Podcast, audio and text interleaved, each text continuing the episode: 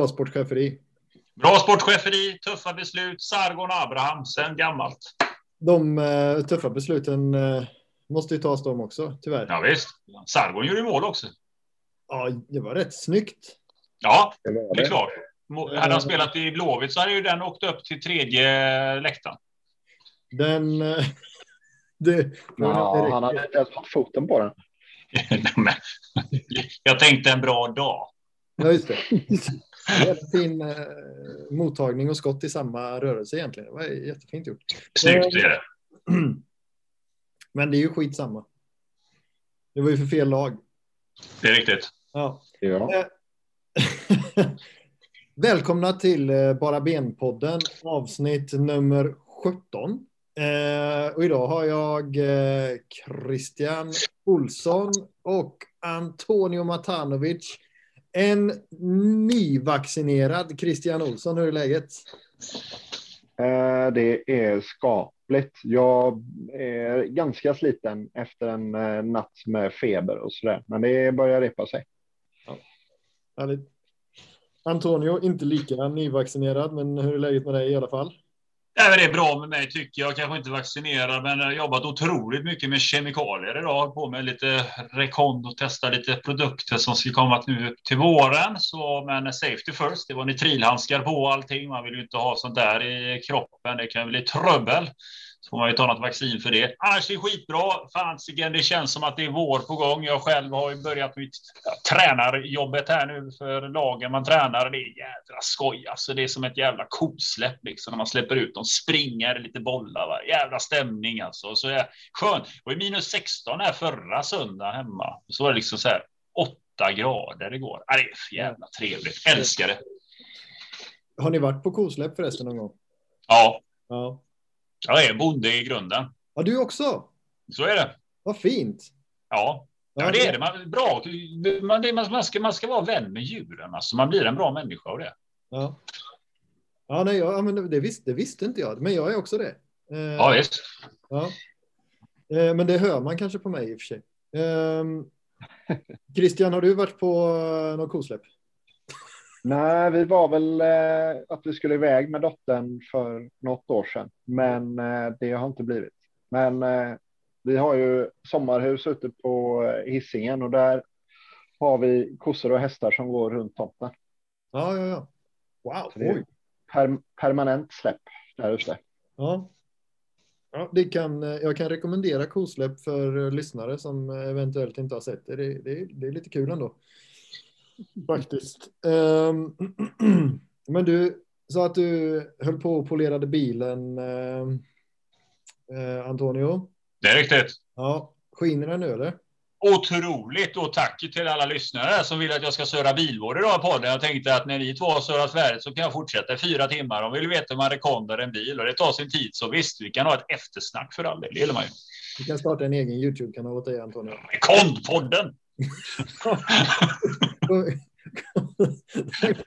Bara BM-podden kommer varannan vecka och sen på jämna veckor eller vad det blir och sen på udda veckor kommer Rekondpodden. Otroligt stökigt att fylla den här agendan. Ja, har du fått haft en sån här fäll någon gång eller? Uff. oj, oj, oj. Men på tal om att skina då så har vi ett eh, nyförvärv som vi hoppas eh, ska eh, skina i Simon Tern, eller hur? Riktigt.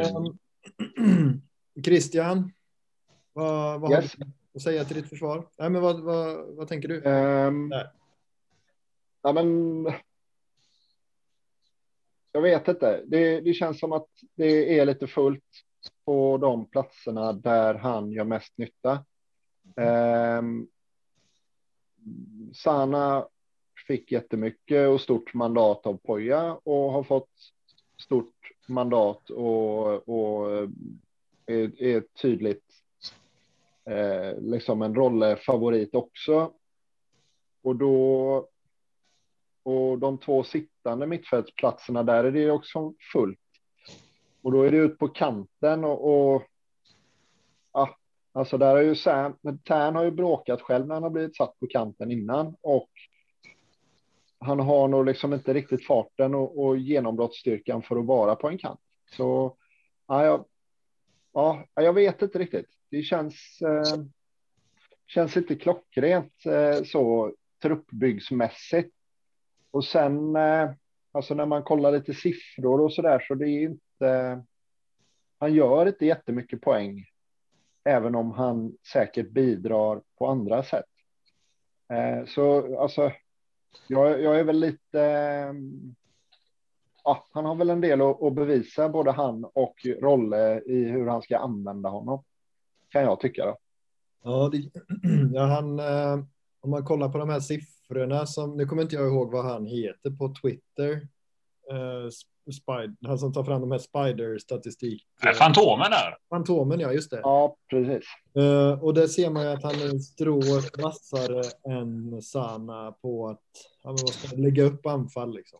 Uh, mm. Passningar som leder till, uh, till, till farliga chanser och så.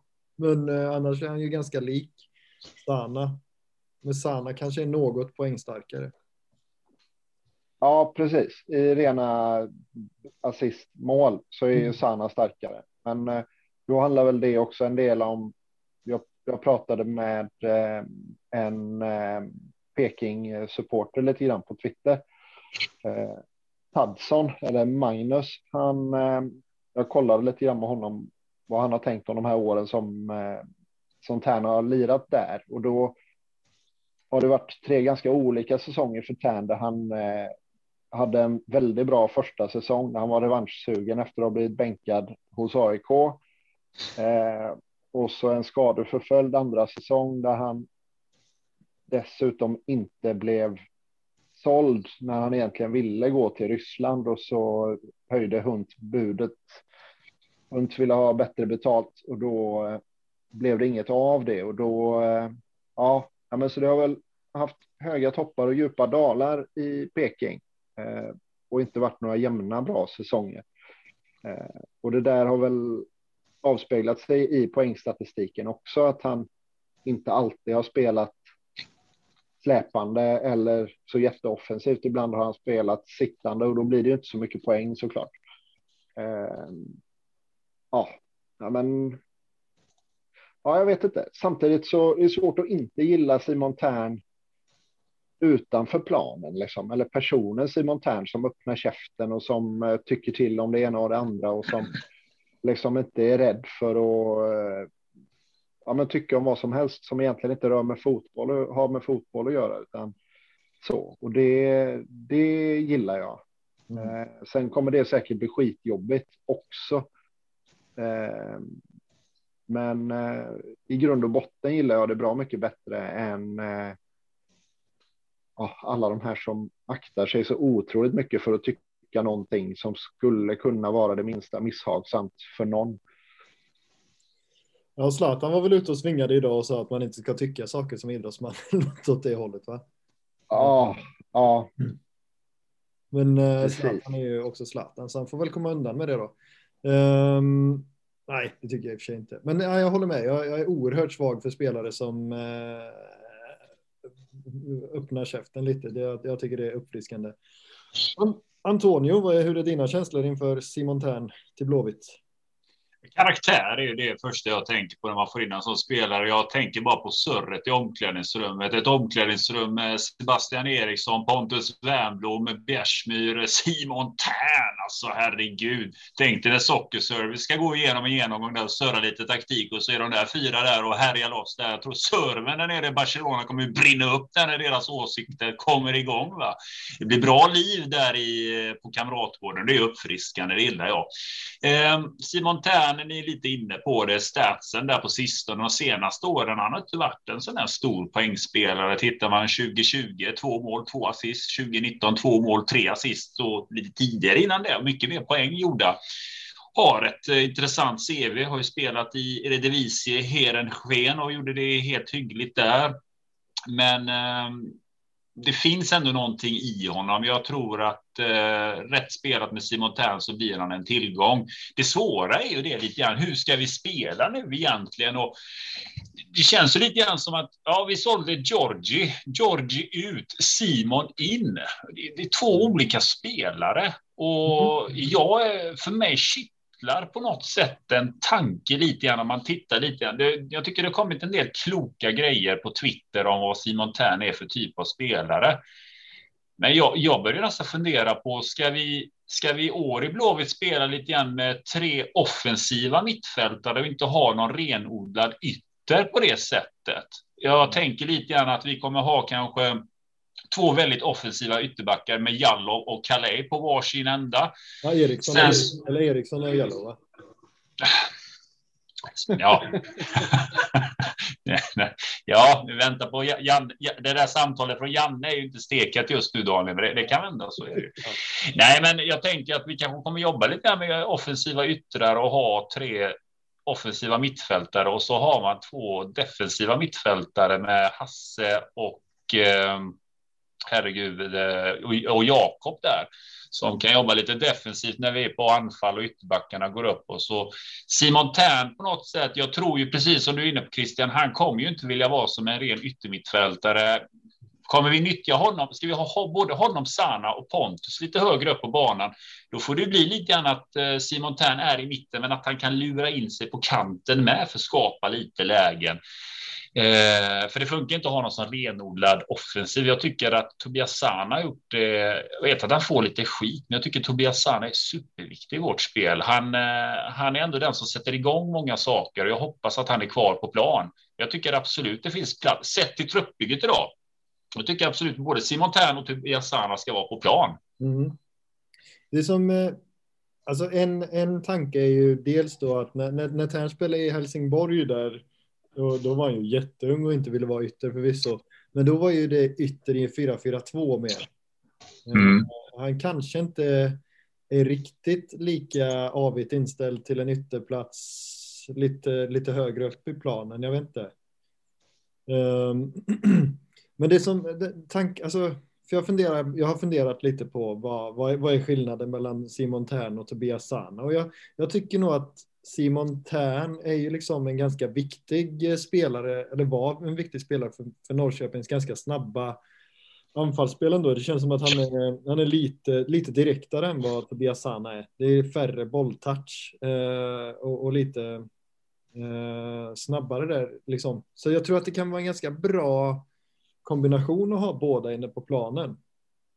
Få... Ja, men det, tror, det, det, tror jag också är en jädra bra kombination att ha att någon som startar upp spelen, både Sana och Simon Tern. Och det känns som att Simon Tern inte varit den som har varit så högt upp på banan heller på sistone. Han har varit en liten dirigent där i mitten och fördelat bollen vidare. Det är klart att det speglar sig i att det inte blir så många assist och liknande, men jag skulle vilja se lite grann statistiken i just hur Simon Tern hanterar boll och sen hur ett anfall skapas utifrån det. Hur mycket har Simon Tern legat bakom ett mål i Norrköping fast han inte har stått för assisten? För på något sätt så har han varit lite grann spindeln ändå i Norrköping under dess tid och han har ju inte gjort bort sig heller tycker jag inte. Han kommer ju från ett lag som sportsligt sett har gått väldigt bra. Det är egentligen 2019 som man får säga är ett eh, sportsligt misslyckande för IFK Norrköping. Ja. Um... I, I viss mån fjolåret också. Vad landade Norrköping 2019 då? Var det femma eller? Ja, men med tanke på att de vann, vad var det? Typ ja, just det, de kom femma och så nu sexa. Mm. Det är riktigt. Ja, de kom ju tvåa 2018 där, sen var det femma, sexa, men eh, det är, rätt. det är lite grann det. Säljande klubb. Ja, det är fan anmärkningsvärt svagt med den truppen tycker jag. Alltså... Ja, men är det det egentligen? De säljer ju allting direkt. Det är ju en jävla spelarallians. Alltså, Peter Hunt hyllas ju enormt för spelarförsäljningarna som görs, men det är ju lite grann det som Simon Tern och flera har varit kritiska mot. Att, nej, det var ju Sead Haksabanovic som sa det själv också, att det här laget kan inte vinna guld, för vi säljer hela tiden. Det är liksom cash in, cash in, cash in. Det speglar sig här i resultaten på tabellen där. Ekonomin mår kanon, men man säljer, säljer, säljer.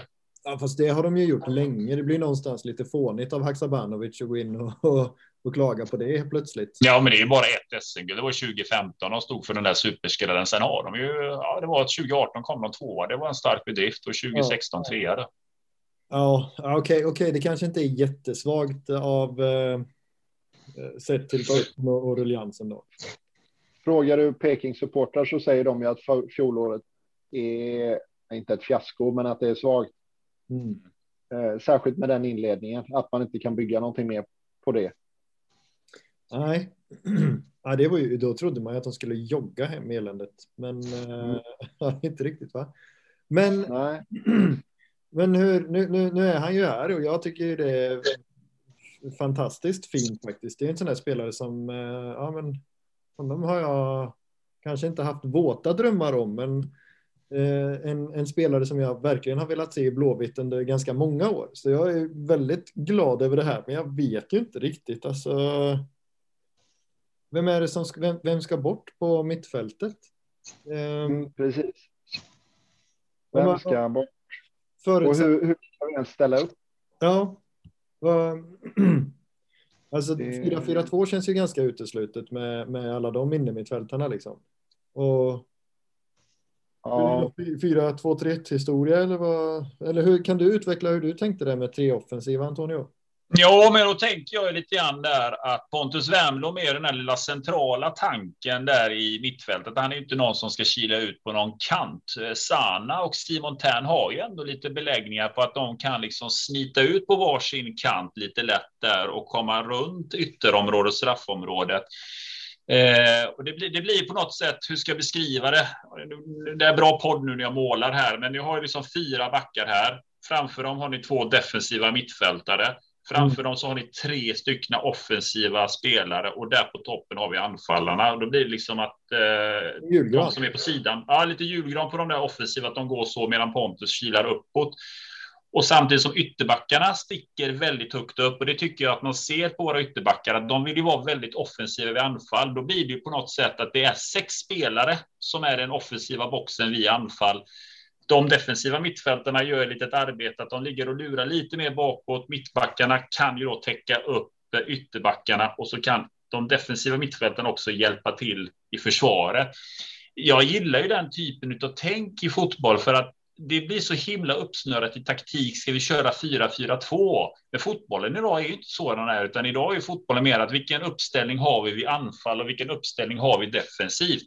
Idag är ju truppen så byggd att vi är väldigt centralt och vi har väldigt centralt starka spelare, men vi har ändå Sana och Simon Tenn som kan vara lite kombinerat. De kan kila ut på kanten. Nyttja det då. Jag tror det kan funka väldigt, väldigt bra beroende på vilket motstånd vi möter.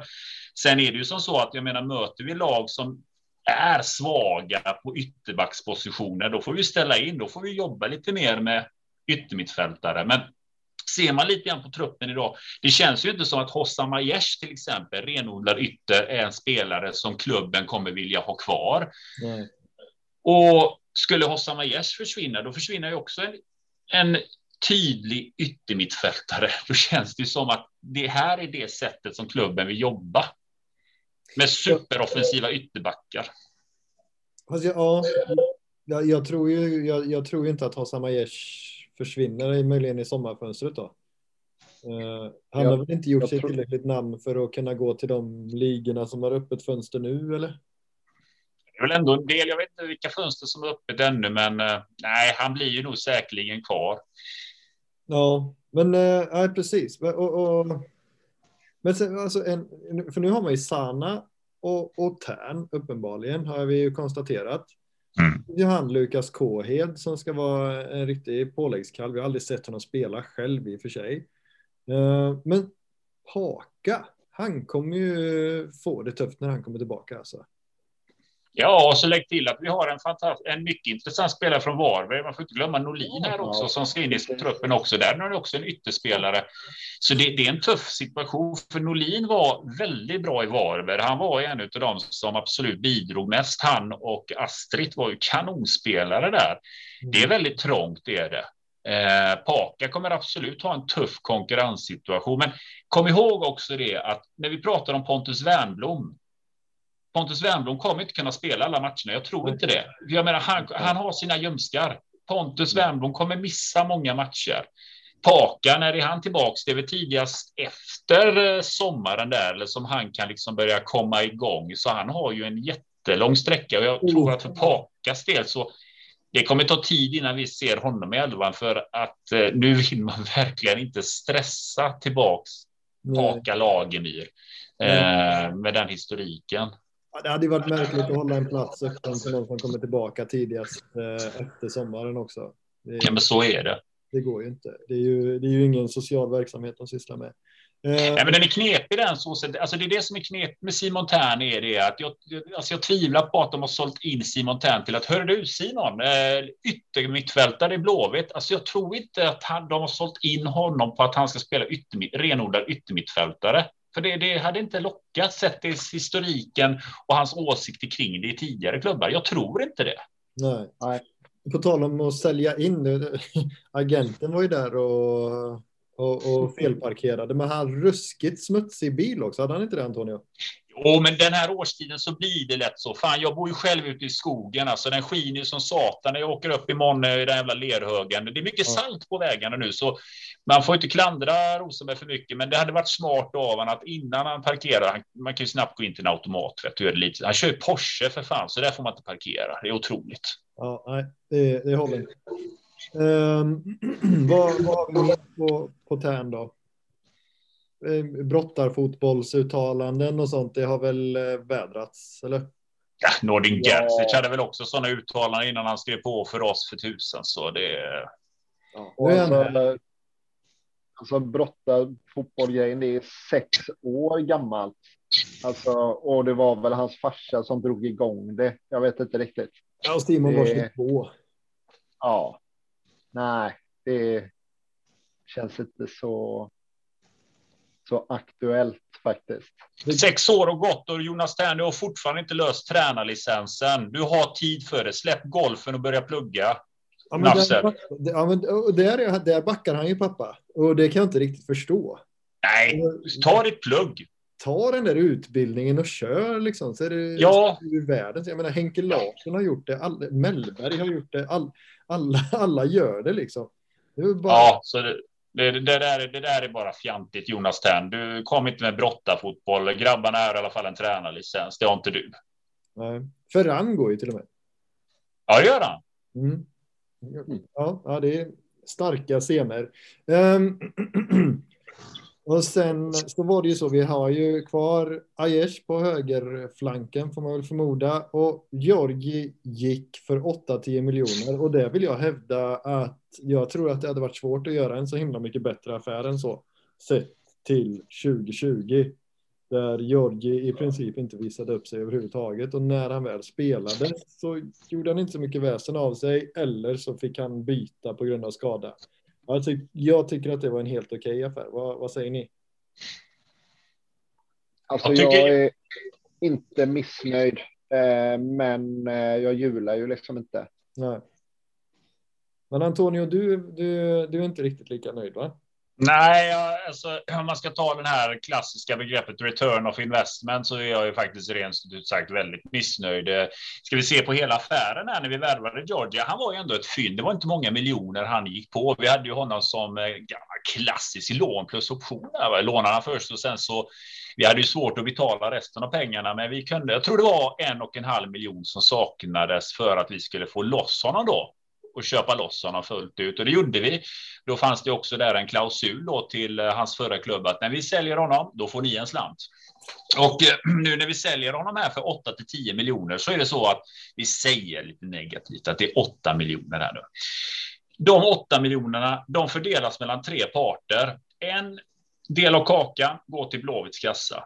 En del av kakan går till vårt intressentbolag och en del av kakan går till förra klubben. Och Giorgio då när vi signade honom, sign-on bonus på det, lönen under de säsongerna han har varit här, landslagsspelare för all del också fick ju det tufft här förra året med sina skador. Men eh, fasiken, jag hade velat haft is i magen, haft kvar honom här till våren, en frisk säsong och verkligen hoppats att han, han, han har boll i sig, han har poäng i sig. Ferencvaros som köper honom. Alltså, jag vet att det surras ungersk fotboll, vad är frågan om? Ferencvaros spelar ju Champions League, har ju dragit in hundratals miljoner. Jag säger det, det spelar ingen roll vilken liga det är, men kommer du in i Champions League, då är du ett jävla bra lag. De slog ju ut Djurgården Djurgården, det är ingen bedrift, det, det är det inte. Men de slog ut Celtic och för all del eh, Dinamo Zagreb eh, tvålar de dit där också i playoffen. Dinamo som tvålar dit för övrigt Marcus Bergs Krasnodar i Ryssland. För jävla gott. Bra klubb. Jag hade hoppats på mer. Jag tycker ju att Georgie, det är en förlustaffär. Alltså, jag tycker mm. att eh, vi ska kunna ta mer betalt för en sån spelare när det ändå har en landslagstouch. Och har han haft en skiten säsong, om vi tror på spelaren, jag hade väl haft kvar honom den här våren och fått en fler klubbar den här sommaren och köper dem. Gambling, absolut. Jag tror vi kunde fått mer. Fast vadå, han är väl typ, han blir 25 bast och kontraktet går ut, är det 2022 då eller? 2022. Ah, okej. Okay. Då, då förstår jag lite mer vad du säger. Men det, det är sommaren 2022 va?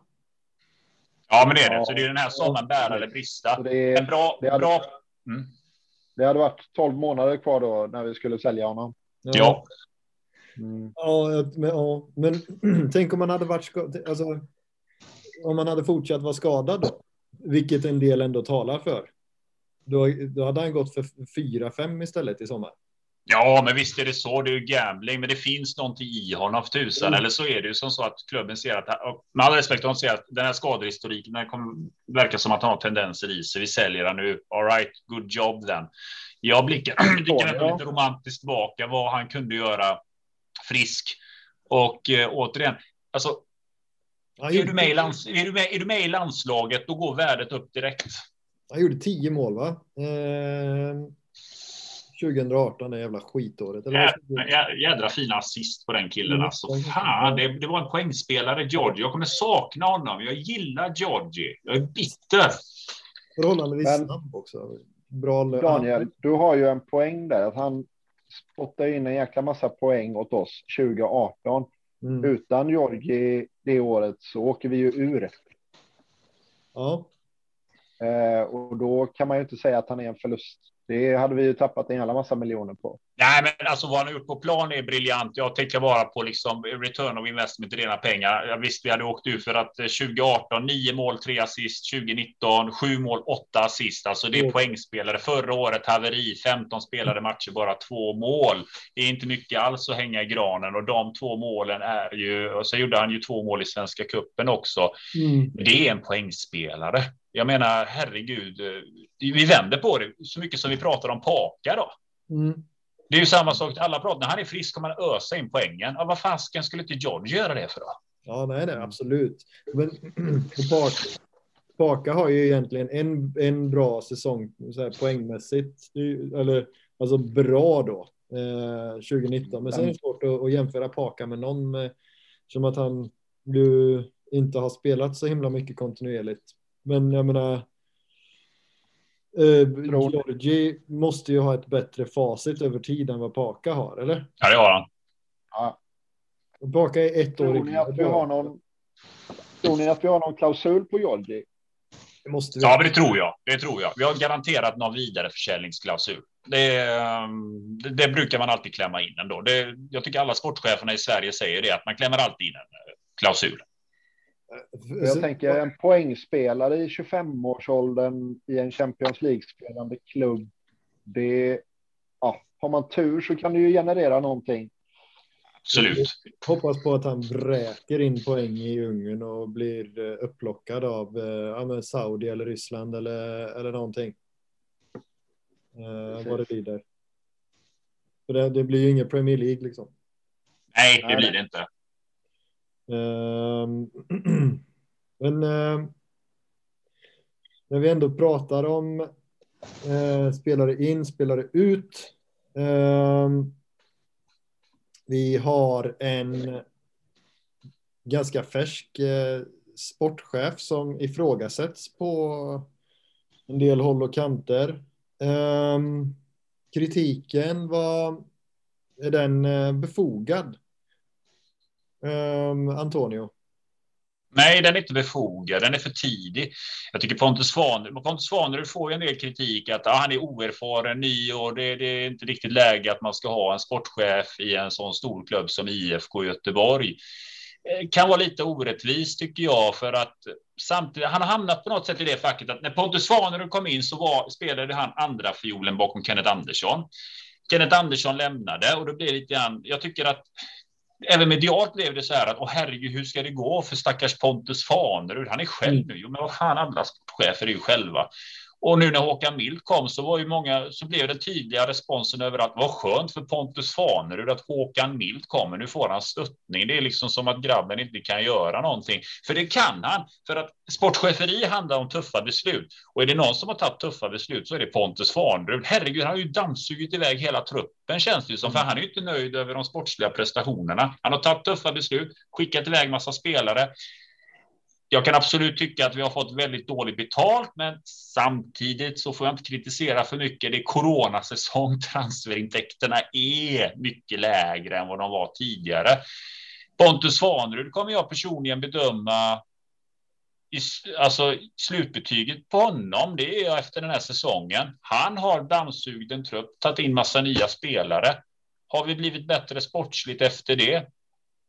Kan du kvittera ut ett godkänt betyg. Är vi sämre efter det? Ja, men då är det underkänt Pontus Fanerud. Ja, men och sen var Kenneth var ju också färsk, men han har väl en, liksom, han har en så tydlig aura av att ja, men, eh, jag kan det här liksom. Eh, alltså, han, han såg ju ut och framstod som någon som hade jobbat som sportchef i tio år, fast han var också helt färsk. Mm. Ja, jag tyckte Pontus var, jag menar när vi hade han här i podden, jag tyckte det var bra sportchefssnack där och lite vad han tittade på karaktärer och öppenhjärtig. Jag tyckte han hade bra analyser av spelare vad han söker.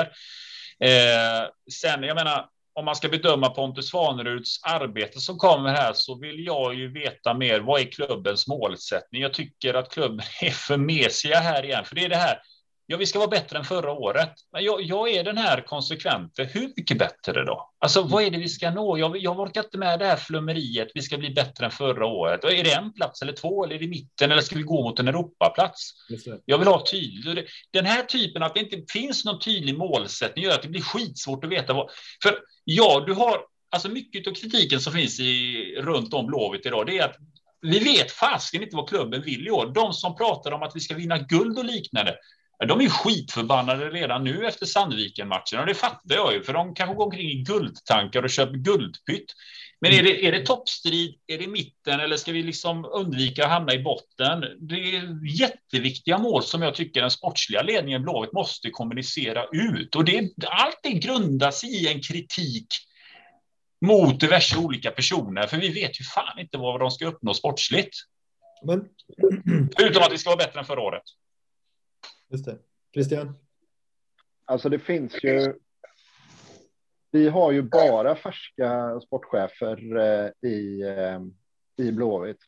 Håkan Mild kommer direkt som, från spelare in som ensam sportchef. Mats Gren kommer från någon, ja, förvisso typ managerroll i Jönköping, men har haft tränarjobb innan dess. Eh, kommer in som sportchef. Eh, men... Kenneth Andersson Alltså allting är, det är bara fräscha nya sportchefer hela vägen. Varför får Pontus Farnerud det pisset hela tiden? Alltså, han ser snäll ut. Han ser snäll ut. Han är en skön kille liksom. Jag tror folk inte tror att han kan ta tuffa beslut. Alltså Håkan Mild, hård karaktär på plan. Jävlar vilken bra sportchef han kommer vara. Det är en tuff typ att ha att göra med. Det är ju lite samma sak som att hade vi fått men säg att vi hade fått Paul Scholes som aldrig varit en sportchef tidigare. Han blir sportchef i Blåvitt. Folk har varit lyriska. Vilken jävla terrier. Han kommer ju vara helt jävla briljant där ute. Eller så kommer det någon som är lite tyst, men en klok person in. Då blir det lite mer, nej, men vad fan, det där blir ju inte bra. Nej. Man, ska inte, man ska inte döma boken innan man har läst den. Nej, nej det är så sant. Så på tal om uh, böcker. Uh, mm. Ja, jag, jag, jag, jag, fattar inte riktigt grejen. Alltså. Jag, alltså, ge, ge honom en chans. Alltså, vad, vad, vad klagar folk över? E, egentligen, jag, jag fattar ingenting. Det är så här, ja, men vi, vi, och vi kommer till kuppen senare, men det, vi, vi slår Sandviken med för få mål. Det är Pontus Farneruds fel. Alltså, hur, hur, hur gick ja, den nej. logiken ihop? Jag, jag, alltså för mig blir eh, ett plus ett tre där. Jag, jag, jag köper det inte. Jag fattar ingenting. Nej, inte den matchen kan man ju inte hävda är hans fel. Alltså, oavsett vilka spelare vi ställer upp med så ska vi ju slå ett division 1-gäng. Det måste ju vara spelarna och tränaren i det läget. Det kan ju inte vara han. Alltså, men så här. Nej, nej, nej jag, jag blir bara. Jag blir perplex. Jag fattar ingenting. Jag, så här, och, och, och, när, när började sportcheferna liksom bli de, Alltså, när, när började, började sportcheferna bli den som man liksom hängde upp kritiken på? Det har väl alltid varit tränare som ska ha skiten, eller? Mm. Det har ändrats lite grann. Mm. Sportcheferna har ju mer central roll idag. Vi pratade om det tidigare på podden just att de är ju mer profiler idag än vad de var förr. Jag tycker att i Blåvitt så när vi fick Håkan Mild så blev plötsligt här i alla fall sportchefsrollen så här, ganska het. Mm. Den typen av roll som har följt med och det ser man ju också att när Håkan Mild lämnade, Mats Gren blev ju en central figur, så sportchefer idag får mycket mer kritik och på ett sätt lite fördelaktigt att det är inte bara tränaren som får all skit för ett, hur en trupp ser ut eller byggs. Jag tror att vi har blivit lite kloka, alltså sporten har blivit lite klokare i att det är många beslutsfattare i en klubb. Det är inte bara tränaren. Mm. Mm. Men eh, herregud, får man dra fram mantrat tålamod tack. Ja, just Ja, precis. Men jag tänker också att klubbarna nu för tiden när de försöker starta sina projekt och försöker tänka långsiktigt så börjar man liksom med en sportchef och knyta en vision där och så är man medveten om att om det går knackigt så offrar vi tränaren. Men vi behåller sportchefen så länge det går och så kan sportchefen. Det kan fortsätta gå knackigt och så kan han sparka en tränare till. Och jag tror att vi supportrar har sett det där lite grann att det är där någonstans som eh, projekten börjar. De börjar hos hos sportchefen och då om man tycker att det går dåligt så kan man kritisera chefen för alltihopa. Men jag tycker inte riktigt att det är befogat och fallet här eh, med Pontus, inte ännu i alla fall. Som du säger Antonio, så kan vi väl börja med det i december 2021. Mm.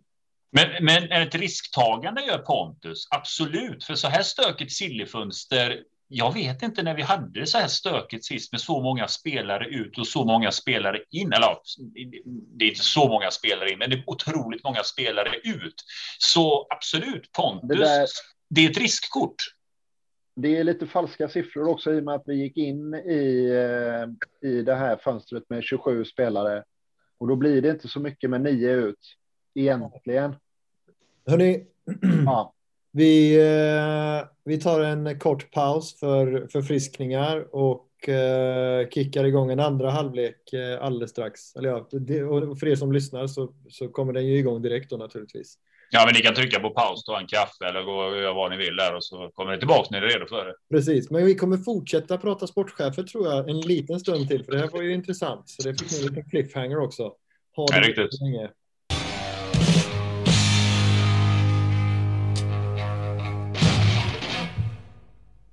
Välkomna tillbaka till halvlek nummer två av Bara benpodden, avsnitt nummer 17. Eh, med mig Daniel Andrén, Antonio Matanovic och Christian Olsson.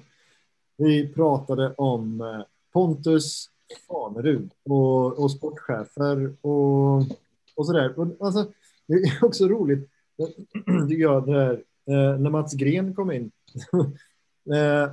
tränare i J Södra och Eh, han fick väl ingen liksom.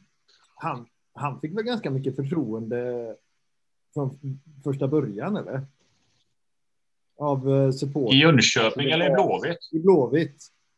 Alltså här var det ju ganska veligt i och med att eh, det blev sånt jäkla tjafs med Jönköping. Eh, eh, med att lösa ut honom och, och det hade tecknats avtal innan allt var klart och så där. Så det, jag tycker nästan tvärtom att han kom in med någon sorts väldigt Mats Grenig känsla redan från början som sen skulle hålla i, sig eh, under resten av hans tid egentligen. Men så har han pondusen och ändå löser det liksom. Um, ja, ja. Men, men, det men det är ju det här. Man, man, man, tar in en sportchef för att den ska liksom vara den sportsliga ledaren och det är naturligt att tränare eh, faktiskt sparkas för att det är de som kan tappa omklädningsrum, ja, bortsett då kanske från just Mats Gren som, som väl är, tappade omklädningsrummet i någon mening när han var klubbchef, sportchef och allmän allt i allo på Kamratgården. Men jag menar, det är väl fullständigt naturligt att, eh, att sportchefen överlever tränaren, tänker jag, eller? Ja, det är mer vanligt, absolut. Men har vi någonting mer att säga om den här Alexander, eller Alexander Farnerud? Det vi inte så mycket att säga om idag kanske, men Pontus Farnerud. Alexander Farnerud gav oss cupguldet. Stort tack Alex och ja. eh, återigen otroligt fäste du fick till där på luggen där i dina dagar. Fan, det vill man ju veta mer om. Ja, men jag säger som så här om Pontus Farnerud. Jag säger det anledningen till att jag syftar på risktagande är att jag tycker ändå att det är många spelare som lämnat. Jag tittar lite grann på truppen vi har idag. Jag menar Försäkringskassan måste ju hata Blåvitt. Det kommer ju skadade spelare hela tiden som ska ta ut pengar från statliga myndigheter. Där. Herregud, de måste ju lägga på när Kamratgården ringer snart. Där. Igen en ljumskare, igen ett jävla benbrott och liknande. Eh, nu dock så har det ändå värvats in tycker jag precis det Pontus pratar om, att han vill ju få in spelare i den här eh, genren 24 till 30 år. Nu har han ju fått det med till exempel Norlin, Simon Tern, nu börjar det liksom landa. Eh, men jag, det är ett risktagande. Vi har en skadedrabbad trupp. Eh, så han, jag, jag säger bara att Pontus Fanerud, han spelar högt jag tycker det är friskt och sunt. Jag tycker att det är alltid uppfriskande att röra om i grytan när det har varit en sportsligt dålig säsong. Mm. Där man vill liksom uppåt. Det lyfter jag på hatten för att man vågar ta de besluten. Eh, jag hoppas verkligen att det blir resultat av det. Ja. Det... Annars, kommer han, annars kommer hans session vara kortlivad i Blåvitt. Alltså, det kommer bli en jättekritikerstorm. För mycket av kritiken med Pontus Svanerud handlar också om att det togs tuffa beslut där i somras. Mycket av besluten ligger också kvar på att man valde att sparka Poya Ashbagi och man gick ut då med kommunikation att resultat, resultat, resultat. Och det såg vi mot Sandviken när man låg under med 3 Då kom ju direkt kommentarerna. Var det det här vi sparkade på Jarsbagi för? Sitter man bakom tangenten och skriver. Det var ju inte bra det här. Det blir lite grann den pressen. Det blir lite grann den som är liksom. Här handlar det om snabb leverans. Det finns inget tålamod i lederna i år än vad det var förra året. Och det kan bli jättetufft om det börjar gå dåligt och då kommer Pontus Fanerud få jättemycket skit för det. Men det, och det är ju intressant att du nämner Förlåt Christian. Det är intressant att du, att du nämner Poja. Jag såg en, en av de här eh, som, som har varit en av de främsta, liksom, eh, står bakom Poja-personerna eh, som tyckte att det var härligt att vi fick in Simon Tern för att han inte passar så mycket i sidled. Då blev jag så här. Men eh, det var ju så himla bra för liksom tio veckor sedan att spela i sidled. Nu är inte det bra längre. Det, det, är ju snurrigt alltså. Och, och så ska man eh, ogilla Fanerud lite på det också. Eh, mm. Det är vilda västern. Det, Ja, alltså i sociala medier så tycker jag att det blir väldigt tydligt de olika klickarna liksom. Och det, det finns ju en rätt stor klick som eh, ogillade sparkandet av Poja och kanske ännu mer ogillade värvandet av Rolle. Och eh, i och med att Kenneth gick så, så får ju Pontus allt det i knät liksom. Och då ligger han på så grovt minus från början hos den här klicken, så han kommer liksom inte kunna göra rätt. Alltså de kommer inte, de kommer ändå sitta och grumsa även om vi, eh, även om vi slutar eh, topp fem i år, så kommer det ändå grumsa som Fanerud från vissa. Liksom. Kan det vara så att Kenneth såg det komma och han ville liksom inte förstöra sin legacy så han, eh, han lämnar istället för att behöva stå för det här sparkandet av eh, Poja? Nej, jag tror inte det. Jag tror Kenneth var trött på det. Liksom. Det tog på krafterna. Det är inte lätt att vara sportchef. Det ska man veta också. Herregud. Eh, vi snackade lite grann med Pontus innan man körde podden där. Alltså han sa det, det är tufft under sill. Liksom. Det är långa arbetsdagar. Det gäller liksom att få ihop livet på något sätt. Det är inte lätt att vara sportchef i IFK Göteborg. Eh, det är många som vi pratar med. Det är mycket som ska göras och silly season är en otroligt stökig period för en sportchef. Det är lätt när man sitter med fotboll manager, va? men i verkligheten så är det ju lite mer administration än vad det är i dataspelet. Och så tar han ett vad sa du Christian? Jo, men sen så är det ju liksom. Det är ju mycket tyngre i alltså i eh, sparkar man tränare och startar om på det sättet som vi gjorde nu, då blir det ju såklart ännu tyngre. Mm. Och det kanske var den arbetsbördan mer än, äh, än plumpen i CV som äh, Kenneth äh, kände att han nej, det är nog läge att dra sig ur innan eh, det här mastodontfönstret kommer här nu. Ja, ja. självbevarelsedrift. Det var ju stort också av Fanerud att ta två timmar åt oss också. Det, det får man ge honom mitt i silly season.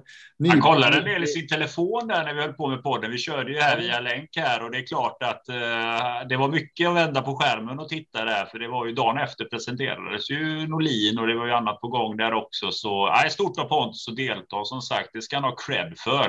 Uh, verkligen. Ja, men... Väldigt tydligt att arbetsdagen inte var slut heller när han la på hos oss. Nej, nej det, var inte, det, var, det var inte sängkvisten som väntade därefter. Det, det, är ett, det är ett tufft jobb.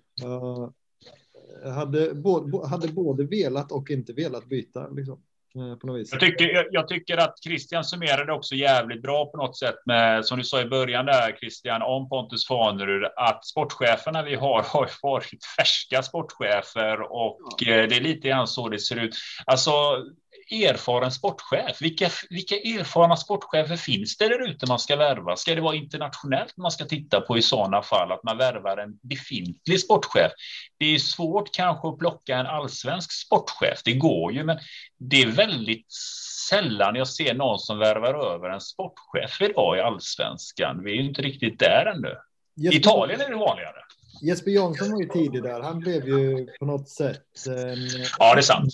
En handelsresande sportchef. Liksom. Ja. Um, jag kan tänka, alltså, men, men, jag tror att de i Sverige för tillfället är så himla knutna till en förening och förknippade med en förening. Och att om man tänker bara Bosse Andersson som ett hypotetiskt exempel. Han skulle förstöra ganska mycket av eh, av sitt arv om han helt plötsligt blir sportchef i Blåvitt. Alltså insatsen skulle vara väldigt, väldigt stor tror jag. Um... Jag tror att om det för att det skulle kunna gå så behöver han mellanlanda i någon eh, norsk eller dansk klubb först och mm. köra något år där och sen och sen när han kommer tillbaka till Sverige så kan han ta vad som helst. Sen man, man måste tvaga sig lite grann från moderföreningen först. Ja, AIK hade nog varit tufft i och för sig.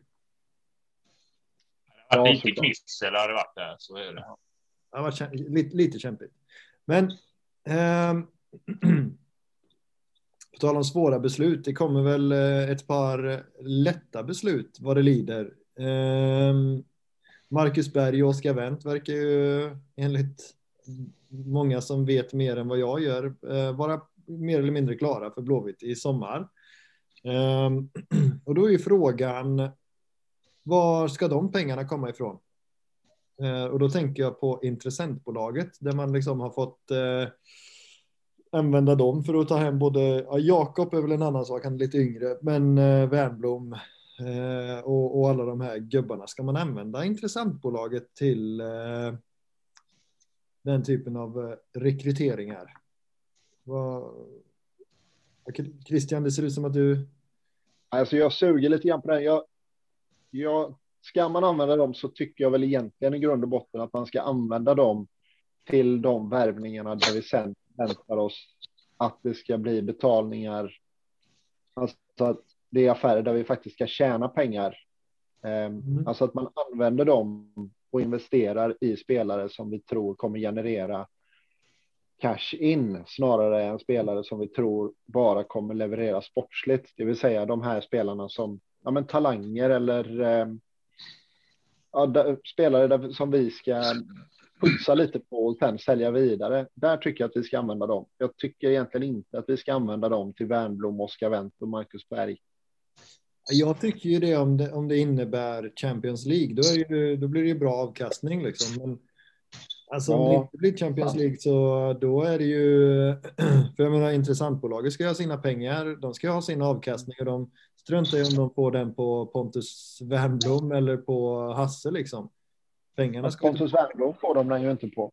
Ja, men om, om, om Blåvitt går till Champions League så kanske Blåvitt kan eh, så kanske de kan få avkastning den vägen menar jag. Mm. Du, ja, du menar sportslig avkastning? Det har vi inte idag i avtalet som är med intressentbolag, men det är ju för att vi inte är nära något Europafönster. Mm. Ja, vi var ju nära förra året visserligen nu när vi spelar mot FCK.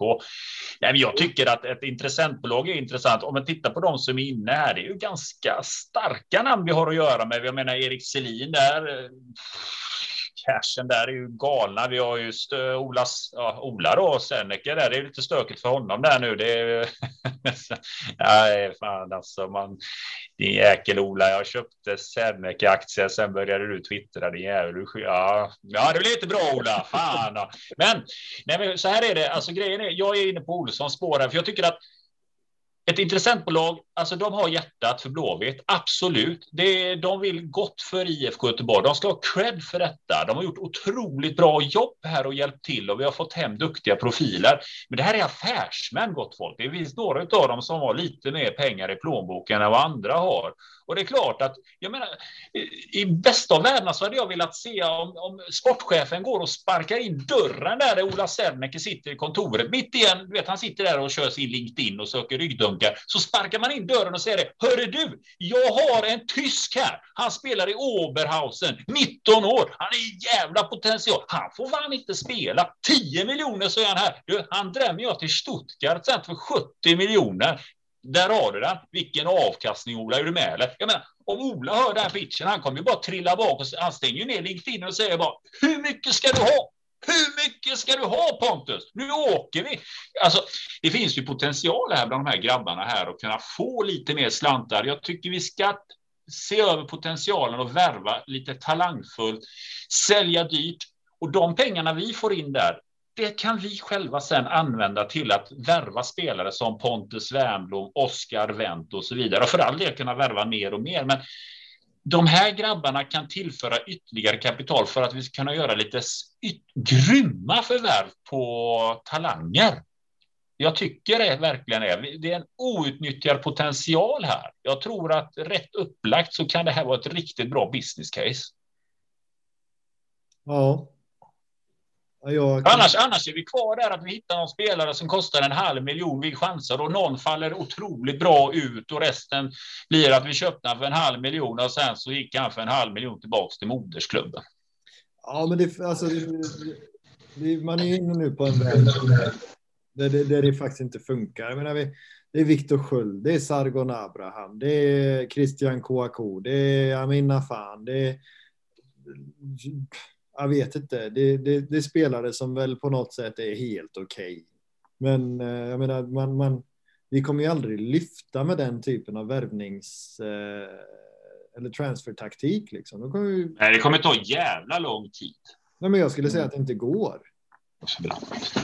Pengarna måste ju, peng, dels måste ju pengarna komma in någonstans ifrån och antingen då från försäljningar eller, eller sportsliga, sportsliga framgångar om man ska nå sportsliga framgångar med, med, den, med det materialet som man har förvärvat, det, det har jag liksom svårt att se. Ja, ja men precis. Det är så himla många stjärnor som måste stå rätt för att man ska komma någonstans eh, när man. Man fyller truppen med så många lågbudgetchansningar liksom. Det, ja. det är klart att man kan eh, sniffa upp någon Sargon Abraham till plats nummer 23 i truppen och hoppas att det duger. Men man kan liksom inte ha honom som plats 11 i truppen. Mm. det, det, går liksom inte. Det... Men nu är vi där Sargon som vi ändå eh, hade som eh, årets anfallare. Mm. Årets anfallare. Det, det, behöver inte vara, alltså det behöver inte vara, det finns, det, alltså det finns väl inget problem med att vara en eh, helt okej okay allsvensk fotbollsspelare. Alltså, Sargon ska ha respekt för det, men man kan ju inte värva Sargon Abraham för att man tror att man ska lyfta i allsvenskan. Liksom. Nej. Nej, men det gör vi inte. Nej. Alltså det, det, det, det, det är ju bara att se tabellplaceringarna de senaste åren. Jag menar, det talar sitt tydliga språk. Det vi har värvat in gör att vi, vi är inte med i toppstriden. Det är basic fact. Och men vi har en potential. Det, det, vi hamnar mycket i att vi har kass ekonomi. Men vilken potential har vi där bakom? Då? Den är ju stor. Mm. Mm. Så fan, vi får vara lite fräcka där. Har vi ändå skitit i att fråga medlemmarna om det här med intressentbolaget klubben. Och jag står fast vid det här. Klubben körde sin egna race. Nu har vi ett intressentbolag. Här är deras avkastning. Medlemmarna har inte haft någonting att säga till om. Blås på då!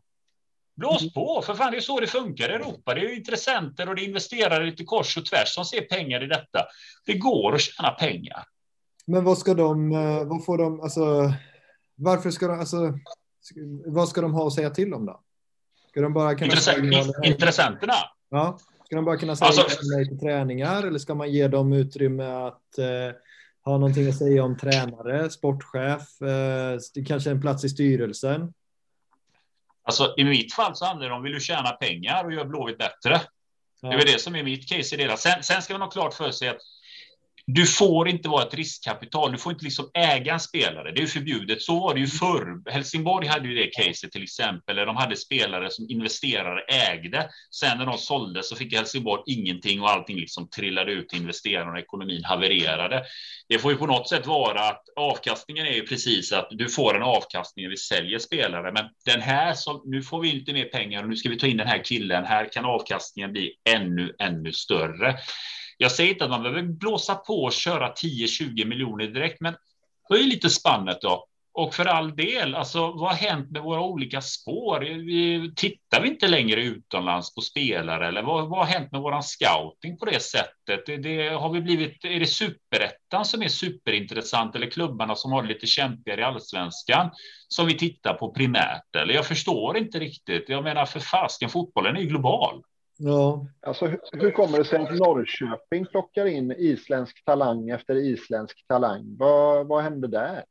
Ja, men där har de ju byggt upp en resumé. Det är lite grann som det är lite grann som Djurgården till exempel. Djurgården började med sitt Afrikaspår, eh, började få upp lite spelare och sen så lyckades de sälja de spelarna till andra klubbar och vad som händer där då i de klubbarna som de köpte ifrån, för de får ju en kickback. Då, då åker Djurgården upp i rang. Att fasken, det är en bra klubb det där alltså. Då börjar du tipsas där nere. Men Djurgården är bra och de tar hand om dig.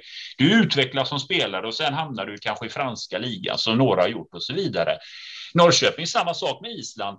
Började plocka lite islänningar, bra resumé, säljs vidare, blir bra rykte. Vi hade ju samma sak med Island. Ja. Vi lyckades också med det spåret, liksom att utveckla isländska. Vi fick ett bra rykte och vi har fortfarande ett bra rykte i Island. Men jag vet inte fan, det var som att vi bara slutade. Så jag förstår ja, inte. men precis. ja vi har ju en målvakt. Ja, det är sant. Ehm, men eh, sen vet jag inte, han ska ju vara en jättetalang, honom har jag heller Sig- Sigthorsson också, Kolberg. Ja, ja men man kanske, Islandsspåret kanske är på frammarsch då. Ehm, Nej, men jag, jag tycker det är lite synd där på något sätt. För vi är lite spretiga i vårt scoutingspår. Om vi till exempel hittar en spelare från Georgien. gick ju väldigt väl. Alltså där på något sätt byggdes det upp någonting där. Ska vi inte titta vidare då?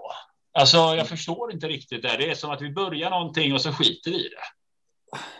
Någonstans är det ju så att man, man kommer ju liksom inte riktigt runt ja, men scoutingverksamheten. Ehm, det är ju någonting som det är någonting som inte riktigt stämmer där. Alltså, plötsligt så är man, Nej. så har man ett Ghana-spår och plockar man hit två habila liksom, eh, spelare som eh, det går åt helvete för. Ja, han är väl i AFC nu, Sabba i och för sig. Ja, men det är väl samma sak. Ja, och Prosper är väl något i Kanada eller någonting. Ja, ja men exakt, exakt. Eh, och sen släpper man Ghana-spåret eh, snabbare än man hade påbörjat det egentligen. Eh, och, och det känns inte som att man liksom hade en apparat för det där heller, utan man tar hit två ghananer och sen så hade man flyt med att Mads Albeck var en hjälte liksom. Eh, som tog Ja. Sabba under sina vingar. Jag vet inte, det, det känns ju... Det varken... Det tar, tid, det tar tid att bygga upp ett bra nätverk om man ska hålla Mm. till i en region. Du kan, det tar väldigt lång tid. Du måste bygga upp ett rykte vad det är för klubb och vad du ska göra med den spelaren och visa faktiskt fakta. Det är det Norrköping har gjort och det är det Djurgården har gjort. Det är det Hammarby försöker göra eh, med Afrikaspåret också. Och eh, medan AIK för all del har ju släppt den. De, de går ju mer i sitt spår att de ska vara Stockholms lag. Mm. De ska liksom ta upp talangerna i Stockholm för ingen platsar i Bayern för de värvar ju bara spelare. Så de alla hittar liksom sin grej. Nu, vi har ju våran akademi. Vi vill lyfta upp akademispelarna. Det, det, okej, det har klubben varit tydlig. Vi ska ha mycket, mycket akademispelare som ska upp. Det är där vi tjänar pengar. Men då vänder man ju på det också. Att hur, inte- hur, offensiva är vi med våra ungdomar då? Liksom att det är också en här debatt. Alltså hur, hur, hur snabba är vi på att kontraktera akademispelare eh, istället för att de ska hamna ute i Europa? Ja. Men det, ja, men det, ja, men- och det, är ju, det är ju under all kritik. Jag menar, han Edvin Andersson, han Emanuel... År? Ja. ehm, som, som, som, som försvinner helt utan ersättning till Blåvitt. Det, är- ja, det, Ja, utbildningsersättning. Ja, men de har ju varit i Blåvitt kort tid alltså. Ja, för det är väl från, eh, ett, du, du får ju inte den från, eh, från pojklagen va? Från 12 år, va? Från 12 ja. Och 12, ja. Edvin var 15 liksom. Mm. Och Han fick kontrakt i Chelsea för övrigt. ja, precis. Ja. Men Ehm, sen är frågan också. Kan vi skriva kontrakt med alla 15-åringar? Är det där? Och kan vi skriva kontrakt som som de är villiga att skriva på och som skulle generera någon intäkt sen? Kan vi göra det med alla 15-åringar? Det är ju tveksamt. Nej. Men med de mest, allra mest lovande, jag menar det, det måste de väl ändå kunna ha en, eh, en bruttolista på vilka man tror, eh, vilka, vilka man tror mest på i akademin. Mm. Alltså nu, nu har det blivit så mycket surr om det så eh, Håkan kommer säkert prata med Jonas om det om Jonas lyfter på luren. Ehm, så, så de kommer säkert prata om det nu i och med att det har blivit så mycket snack om det. Lyfter inte Jonas på luren säger du? Nej, han svarar ju inte på mejl i alla fall. Men Det är, Nej. Det kanske, det kanske så fotbollens hemligheter är. Svara inte på något, kör en grej bara. Och ingen krydda i köttfärsen eller din jävel. Nej, ingen, ingen, ingen salt. Det var ett långt mejl i och för sig. Men, eh, Ja, kämpa Jonas, svara på våra mejl din jävel. Eh, precis. Men, eh, nej. Men, men sen är det ju också det. Vi, visst, det är klart att man ska satsa på akademin, men vad blir det för pengar då? Vad får vi? Alltså, Emil Holm, ett par miljoner. Ja, men det, det är klart att det inte bara, vi måste ju ha flera ben att stå på. Jag hade ju, alltså, kittlar det inte lite grann att ha, eh, ha, en, eh, ha ett eh, sov, gamla Sovjetrepubliker spår istället för ett trött Afrikaspår. Trötta Afrika! Ja! Oh, ett, Afrika, ett, Afrika är eller stort här ju. Estland, Estlandsspåret. Nej, för fan, estländare kan inte spela fotboll. Sorry, alltså seriöst. Ge mig två bra estländare som har briljerat. Alltså, jag menar, vad, sist vi hade han där i Elfsborg, Mario Kristall, va? Var fulaste frisyren jag sett någonsin i allsvenskan. Bedrövligt. Estland kan inte spela fotboll. Nej, för tusen. Men nej, okej. Eh, nej, nej. Nej, nu sågar vi Estland. Det är inte ett spår. Slovakien. Estland kan Landvetter titta på. Martin, du lyssnar ju på podden. Du kan gå på ett Estlandsspår. Det är helt okej. Ja, okej då. Så division, division 2, division 3, det ska ta estländska landslagsspelare. Det är riktigt. Mario Kristalls unge eller någonting. Det kan absolut platsa där. Gött. Ehm, Ja, men det hade ju kittlat om man var iväg och tittade i någon region där det inte springer så många andra. Det, ja, det var ju roligt när vi plockade upp Georgie. Det kändes ju som att man fick liksom damma av den gamla jordgloben och kolla vad fan kommer den här gubben ifrån. ja. Ja. Det är ju roligare än eh, att man hör talas om någon, eh, någon afrikansk akademi som man vet drivs av någon ljusskygg jävel eh, där nere som ska tjäna pengar. Liksom. Ja, nej, det är sant. Men eh, nej, precis. Men sen samtidigt, vi har ju den här akademin och det, alltså det, ja, Trygga, fina Georgien. Det är fint där. Det är Ja, inga jag det. jävlar där i Tbilisi. Där är det fan den där humana världen. Fina Mongoliet. Georgien. Mongoliet-spelet då? Mongoliet. Nej, men skämt åsido. Alltså det är intressant. Jag menar om vi tittar på akademierna. Absolut. Du sa ju det innan Emil Holm. Det var inte mycket pengar. Nej, men det är inte så mycket pengar för en sån spelare heller som inte har en resumé riktigt och är 20 år. Men Emil Holm 17 år och hade gjort samma sak. Ja, det är 2030. Med all respekt så, är det ju, så hade ju Emil Holm behövt vara, hålla den klassen när han var 17 år för att eh, eh kunna liksom ta världen med storm ju. Jag, Mm. alltså, jag tycker kanske inte att han var så himla bra. Men, eh, men det är jag det. Men jag fattar inte varför man trycker upp en tröja för att han gjorde ett mål. Fan vad onödig merch. Jag tror du, det kan inte varit någon jättestor säljare eller? Nej, och nu är vi kvar med en jävla älgtröja. Han är sönderjysk. Jag vill skicka det till danskarna. Det är du, det är en bra tips. Men frågan är om inte den tröjan nästan var print on demand. Alltså. Tror du att de tryckte upp lådvis med den? Det hoppas jag inte.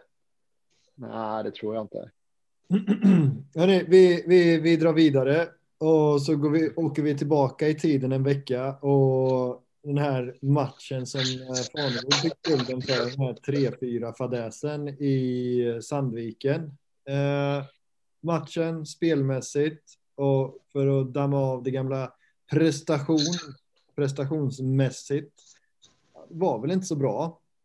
Ehm, men samtidigt så, eller alltså Blåvitt Blåvitt spelare betedde sig ju liksom efter Tegnells eh, rekommendationer och höll gott avstånd till motståndarna. Eh,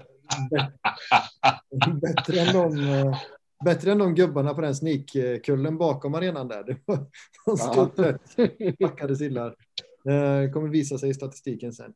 Eh, men samtidigt så, så vinner vi ju med 3-4 liksom. Och det är så här, Pontus Wernbloom har spelat, jag vet inte hur många matcher i Champions League. Sebastian Eriksson, Serie A, Mattias Bjärsmyr, Turkiet, eh, Grekland, landslag, eh, Sana, Ajax och så ska man spela en match borta i Sandviken.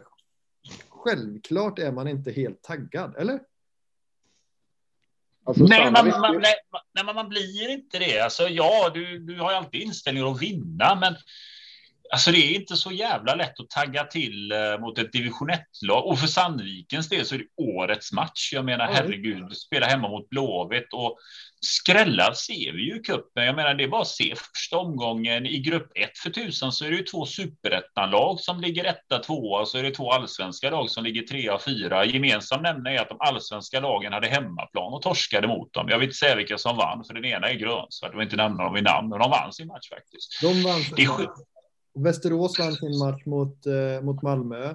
Ja. Borg fick med sig ett kryss från Grästorp.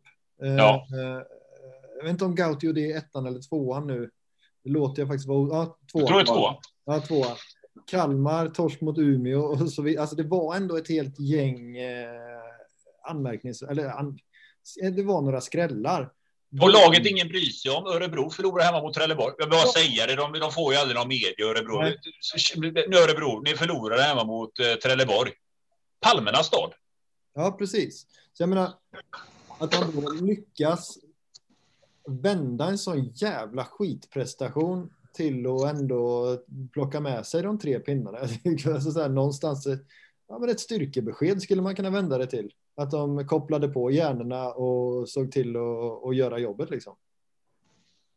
Ja, det är ja, flera lag där ute som inte lyckades med det, men som också måste ha gått ut i sina andra halvlekar eller eh, av sista 20 minuter och tänkt fan nu måste vi vända det här och så kan de inte uppbåda det. Så det är klart att det är värt någonting. Ehm, mm. Ja, jag, jag tycker kanske det. Ehm, Jag har jättesvårt att dra några paralleller. Jag tycker det är så tidigt på säsongen. Försäsongsmatcherna, de träningsmatcherna vi har haft, det har inte varit mycket att hänga i granen. Men det, alltså jag vill inte minnas att jag har haft många försäsonger i pannbenet där jag har känt att oh, januari, gud, det ser ju otroligt ut. Alltså det är väldigt sällan, det är tungt, det är mycket fys, det är uppbyggnad och man kommer från skador och det är nya spelare in, det spelar ut, det är rörigt i verksamheten, eh, bland, i spelartruppen.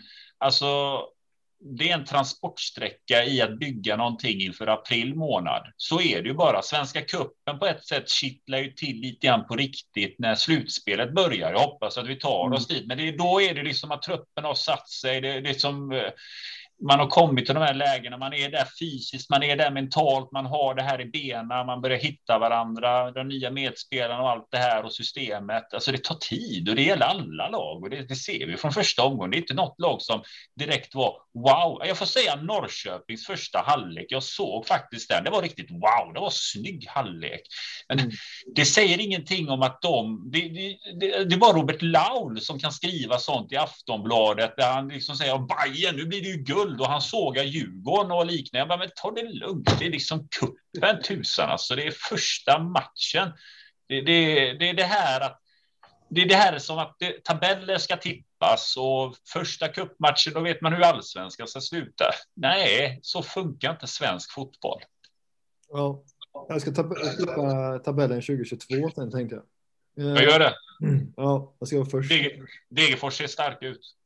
Ja, de kommer nog hamna på en sjunde, åttonde plats tror jag. Ja, det är riktigt. Eh, och sen är det ju så här att nej, Sebastian Eriksson gjorde ingen bra match. Det gjorde heller inte många av hans kollegor. Eh, han var indirekt inblandad i en hel del situationer. Han var direkt inblandad i mål. Eh, men hatet mot honom på sociala medier saknade väl helt och hållet proportion, eller? Och sen det här Jag tycker Twitter var ju ganska chill ändå. Den var typ lugnast i sociala medier. Den, Twitter var lugnast får jag säga. Det var mycket Ja. kritik, men det var alltså det som skedde på Facebook och Instagram. Det var fan under all kritik. Ja, det var vidrigt alltså. Och sen fattar jag inte varför man ska ut och häva ur sig i skiten i Blåvitts officiella kanaler.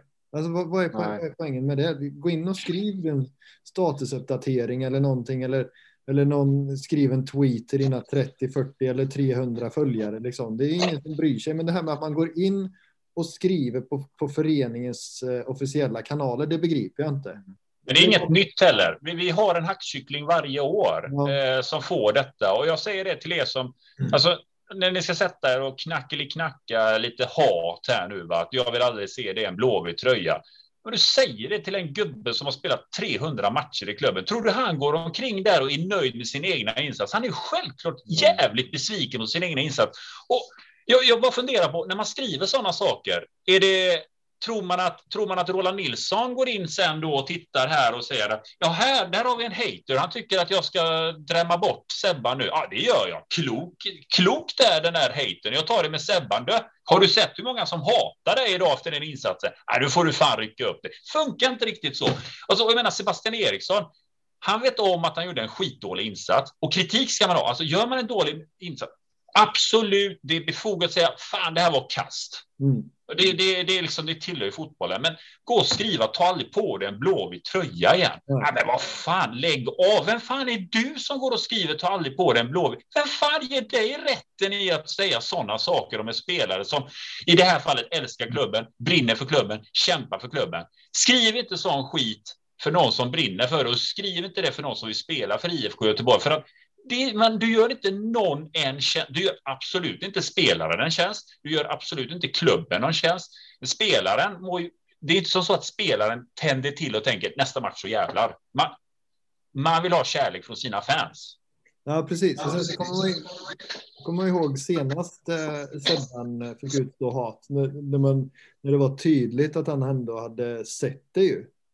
För då var, då, Mm. när han sa, jag tror han klev av skadad eh, i en match va? och sa, ja men nu fick de ju som de ville liksom. Exakt. Så eländet når dem och det är bara att lägga av med det. Alltså, och jag, jag, jag kan fatta att det brinner till och att man blir förbannad och att man, ja men vad fan, inte en gång till. Det här är en av våra mest rutinerade spelare och det är fjärde situationen i matchen och det blir matchavgörande och, och vad fan. Man, man känner liksom hela den här 2020 ångesten börjar bubbla upp igen. Men vad fan, skriv det i din chattgrupp med dina polare, skriv det i Alltså, du du måste inte lägga det som en kommentar under de officiella kanalerna. Men du behöver inte ens skriva det. Gå ut och ta en promenad. Klipp din gräsmatta när det är vår. Eh, Få ut din frustration på annat sätt. För det där är fasiken inte konstruktivt någonstans. Nej. Nej. Nej, Och, och, grejen, och, och grejen är det, okej jag fattar, ibland kan det vara någon sån här liten ung grabb, du vet, som har eh, testosteron från helvetet eller som är igång för fullt där och kör på där. va. Men det här är liksom vuxna människor som skriver detta, som har familj och grejer. Alltså, vad händer? Vad, vad är du? Vad, vem, vem, vem är du som skriver sådana saker? Jag fattar inte det. Det är vuxna människor. Jag såg ju, på tal om något annat, även jag som på Twitter, det var som det här, Bojan Djordjic la ju upp någon grej idag på Twitter också om det här.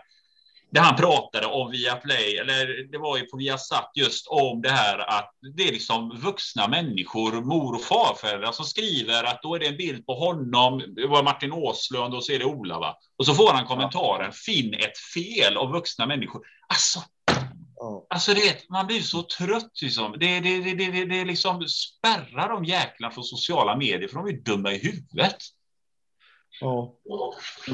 Jag såg som kommenterade under det att det borde fan bli dags för någon, eh, metoo-variant där man börjar hänga ut de här jävlarna som, eh, som kör det här snacket. Alltså att man inte bara sväljer det eller börjar tjafsa med dem utan att man ja, men att man börjar hänga ut deras sociala medieprofiler. Liksom att, ja, men, för det är ju inte okej. Okay. mm.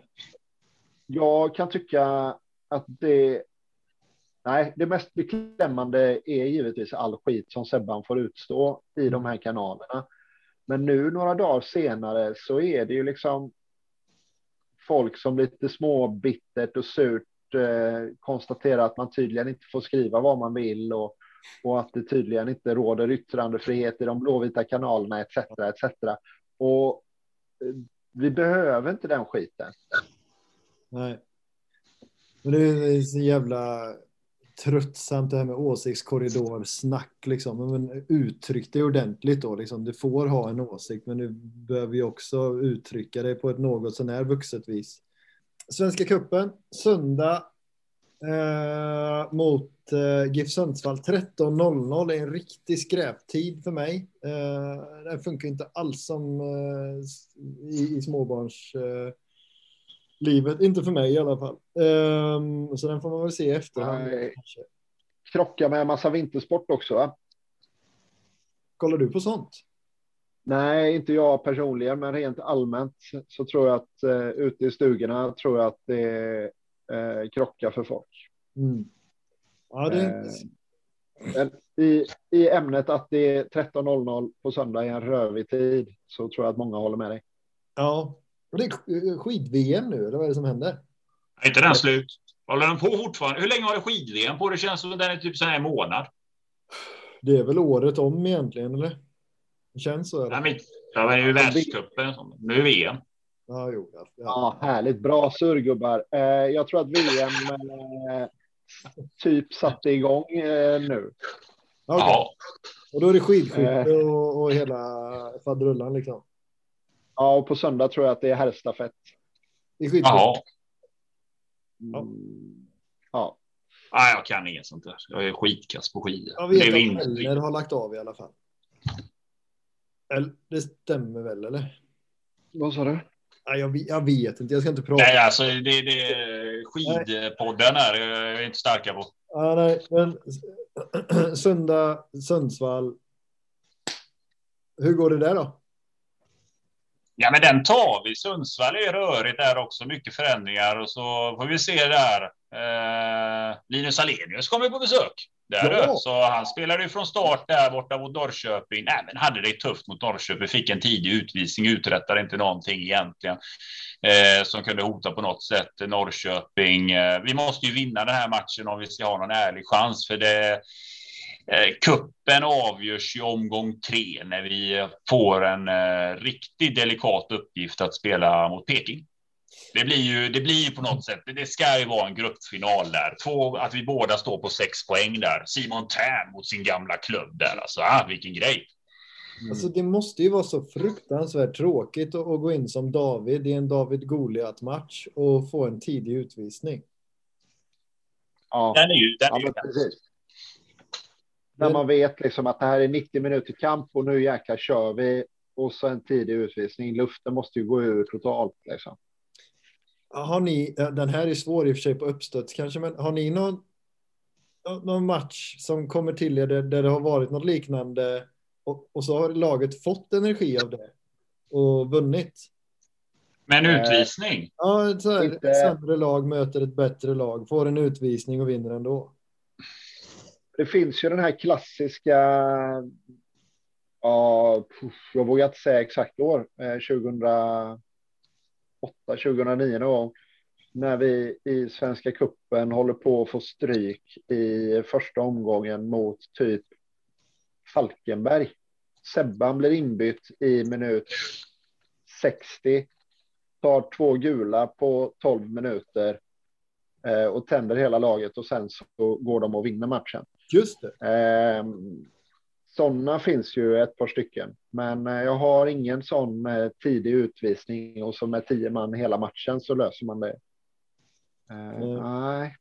Kanske finns någon kalenderbitare som kan hjälpa oss med det. Um, Ja, men sen kanske det inte var därför eh, Norrköping vann i och för sig. Det låter jag vara osagt. Haksabanovic såg jävligt bra ut den halvleken som jag tittade in där i alla fall. Alltså det är en intressant trupp Norrköping ändå besitter den Norling. Jag får dock ingen riktig grepp på vad han vill om, de ska, om han ska göra Eh, Platinum Cars Arena till Atalanta-fotboll där också. Om man har lärt sig läxan att det går inte bara att komma in och säga hej, hej, Atalanta spelar roligt. Det ska vi också göra. Så vi får väl se. Norling är ju en udda gubbe. Han får för sig idéer och så kan det gå käpprätt åt som det gjort flera gånger. Jag tror att, eh, att jag har läst att de inte ska spela någon Atalanta.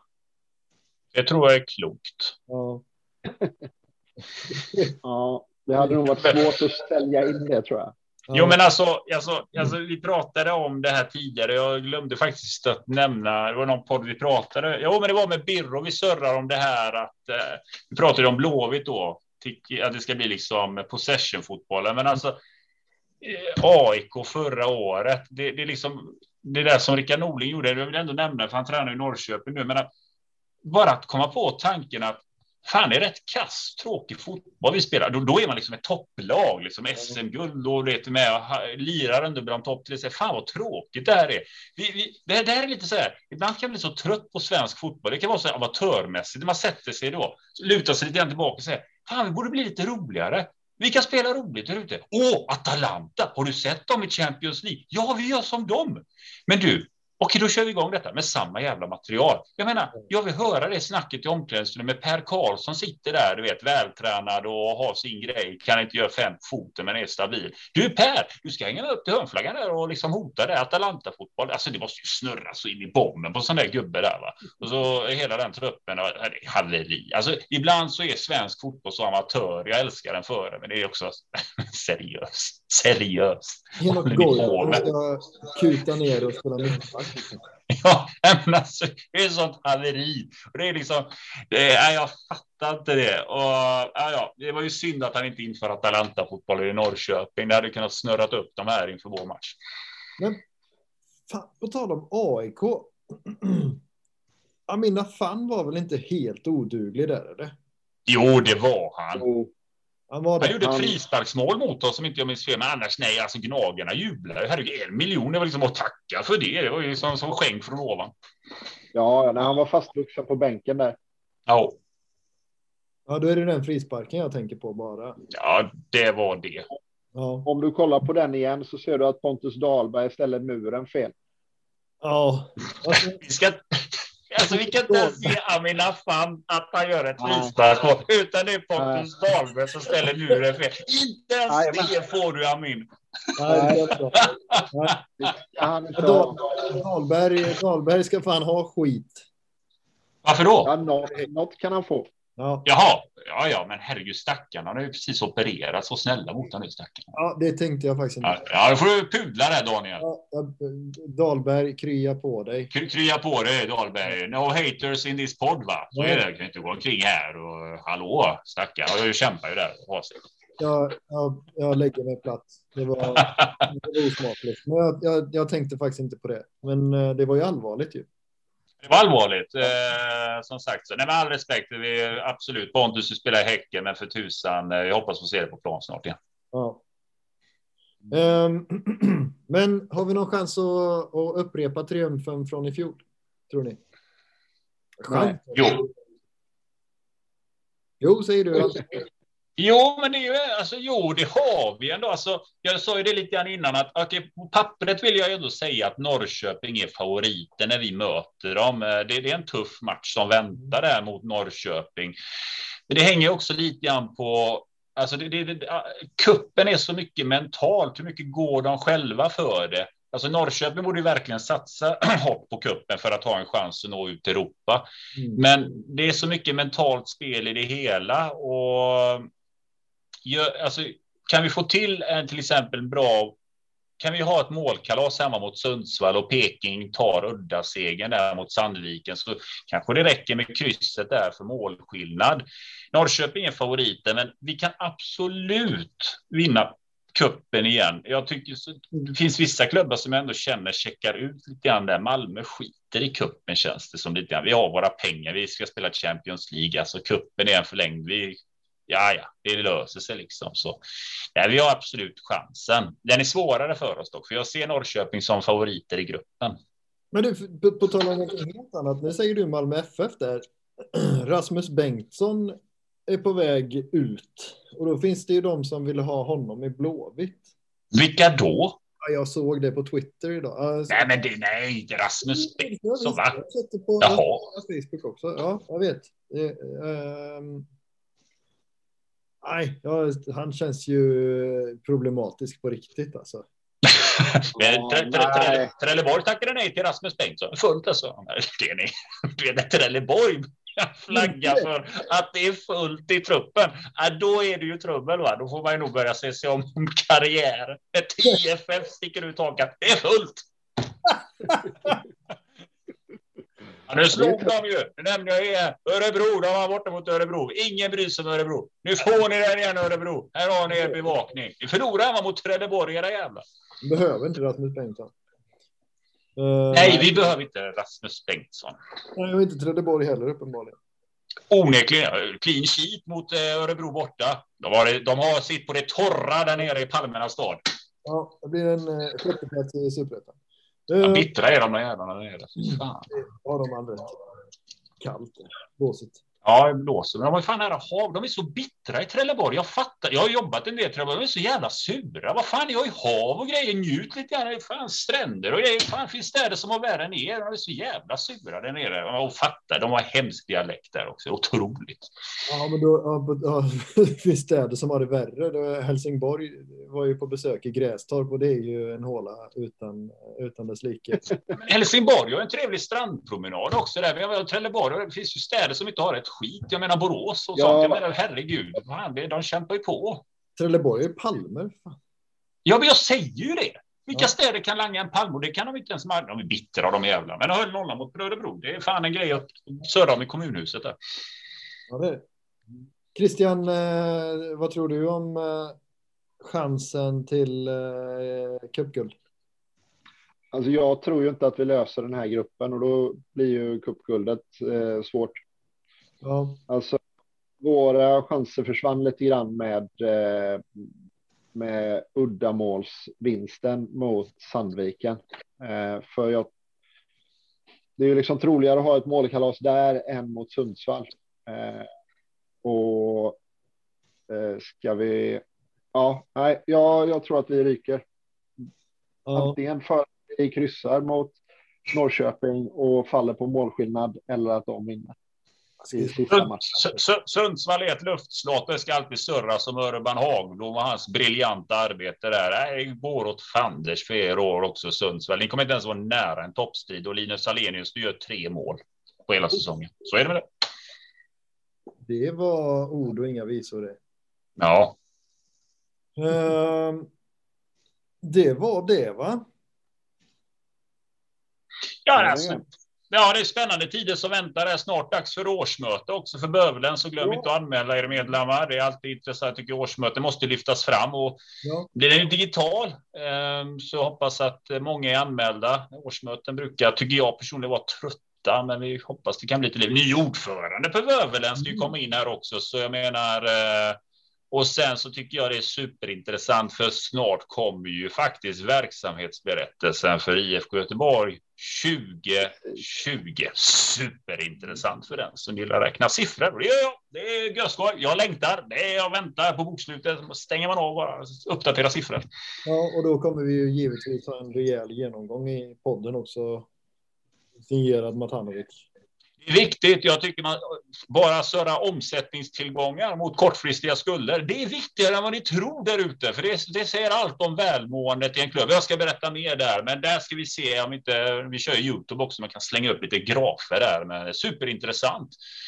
Vi skulle gå in, vi kan inte nämna lite kort där är ju att om, lite snabbt de som har släppt bokslut där idag, jag ska inte gå igenom dem, men svensk fotboll ekonomiskt mår bättre än vad jag själv trodde faktiskt när pandemin slog till. Alltså, det är inte så jävla horribelt där ute. Kassaflödena är fortsatt stabila på en hel del av de som har släppt sina bokslut. Så det finns pengar i kassorna än där ute och det är positivt. Mm.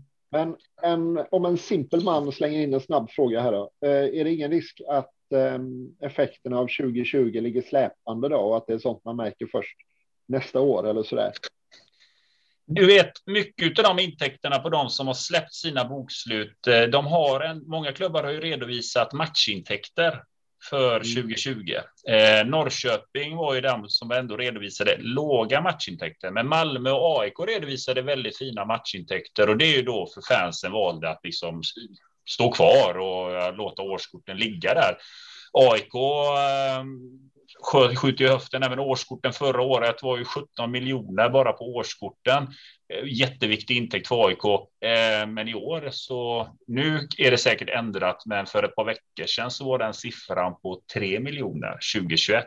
Så man ser ju lite grann när man tittar på AIKs sociala medier. De trycker ju otroligt mycket nu om årskort, för det går skitdåligt. Det har gått skitdåligt med försäljning av årskort, så eh, jag är helt med dig på det Christian, att jag tror att, eh, som vi kommer titta lite närmare på, utmaningen är nog större i år än vad det var förra året och det är årskorten. För utöver årskorten, många valde stå kvar, så det är bara att konstatera staten pumpar in ändå bra med slantar och så tv-intäkterna ökade. Det hjälpte också många klubbar. Flera klubbar gick upp 10 miljoner tv-intäkter mot föregående år med Discovery nu. Ja, och sen Unibet också. Va? Unibet har ju också gått in eh, bra. Eh, så för er som eh, har förvisso, om ni är inne på Unibet, glöm inte att klicka IFK Göteborg där då för er som håller på med sånt, för då får IFK Göteborg en liten större pott i slant tillbaka. Och då ska man också 18 års gräns, stödlinjen.se. Mycket viktigt. Och det är för er som är reggade där, ni är ju säkert redan över 18 år. Precis. Och man ska spela med försiktighet. Och om man tror att man kan ha problem eller känner någon som har problem så finns ju, precis som Christian sa, stödlinjen.se. Det är riktigt det. Ja, och sen finns det ju mm. andra bolag än tidigare nämnda att eh, tillgå också. Ja, men de sponsrar ju allsvenskan. Ja, det är sant. Men inte oss. Nej, och det behöver ni inte göra heller. Ja, nej, korrekt. Vi säger, jag säger eh, tack för i afton. Eh, tack för att eh, ni har lyssnat. Ehm, och vi kommer åter om två veckor. Har vi några avslutande Amen. ord från herrar Olsson och Matanovic? Nej, ganska lugnt. Jag vill bara tillägga det att eh, jag är lite irriterad över Mästerkocken igår för han Balkankillen åkte ut. Vad är det nu? Jag ska också, jag har inte sett det än. Men vad fan. Okej, jag nu, nu kan du prata. Ja, han, han åkte alltså ut för att han skulle göra en sufflé, sa han själv. Den var skitgod, passade ölen. Den skulle göra ihop med en dryck då, va. Då sitter de och säger att det är jättegott, passar jättebra till ölen. Men han sålde in det som en sufflé. Det var mer som en luftkaka. Och sen kommer en annan som ger en dessert som inte, alltså den är bara krämig och håller på. Den är inte ens, den är inte ens färdig. Och hon sålde in den som att den skulle smaka lime. Det gjorde den inte. De satt där Tom. Ja, det smakar inte lime. Hon är kvar. Och så åker han ut, så gjorde världens jävla kaka. Och han kan fan göra kött också. Och så ryker han. Eh, Mästerkocken, stäng ner säsongen. Jag är färdig med Jag är vansinnig. Stort tack. Eh, jag har slutat prata, Daniel. Ja. Eh, ja, men vi säger väl tack för oss med de avslutande dräporna på Mästerkocken. Avgå hela bunten, stäng ner produktionen, ta tillbaka Mannerström. Det hade aldrig hänt med honom i bås. Det krävs ja. göteborgare i den juryn. Det är ja, så. Ta tillbaka Mannerström. Ha det gött. Tja, tja, tack och hej. hej.